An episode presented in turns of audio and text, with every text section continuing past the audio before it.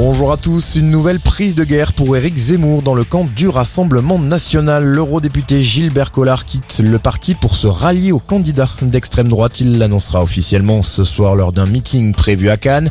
C'est la troisième défection en trois jours pour le parti de Marine Le Pen après celle de Jérôme Rivière et de Damien Rieu cette semaine. À deux jours de son entrée en vigueur, nouvelle mobilisation contre le pass vaccinal ce samedi dans plusieurs villes, notamment à Paris où quatre cortèges sont prévus cet après-midi.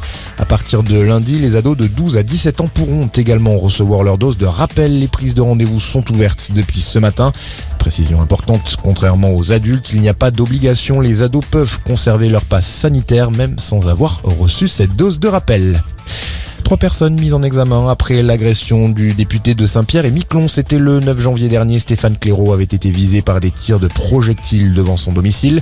Et ce alors qu'il était sorti pour dialoguer avec des manifestants anti-pass.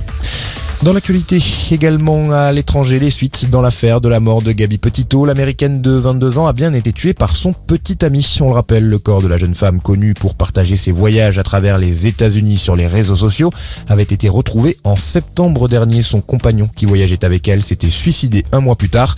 Les enquêteurs ont retrouvé un carnet dans lequel le jeune homme avoue le meurtre. Russes et Américains se donnent rendez-vous la semaine prochaine afin de poursuivre le dialogue. Les chefs de la diplomatie des deux pays, Sergei Lavrov et Anthony Blinken, se sont rencontrés hier à Genève, et ce afin d'évoquer le conflit autour du risque d'une incursion militaire de la Russie en Ukraine. Les deux hommes se sont mis d'accord sur le fait qu'un dialogue raisonnable était nécessaire pour que l'émotion retombe.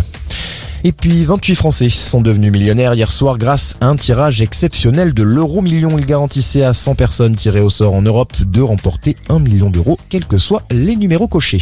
Voilà pour l'essentiel de l'info. Excellente journée.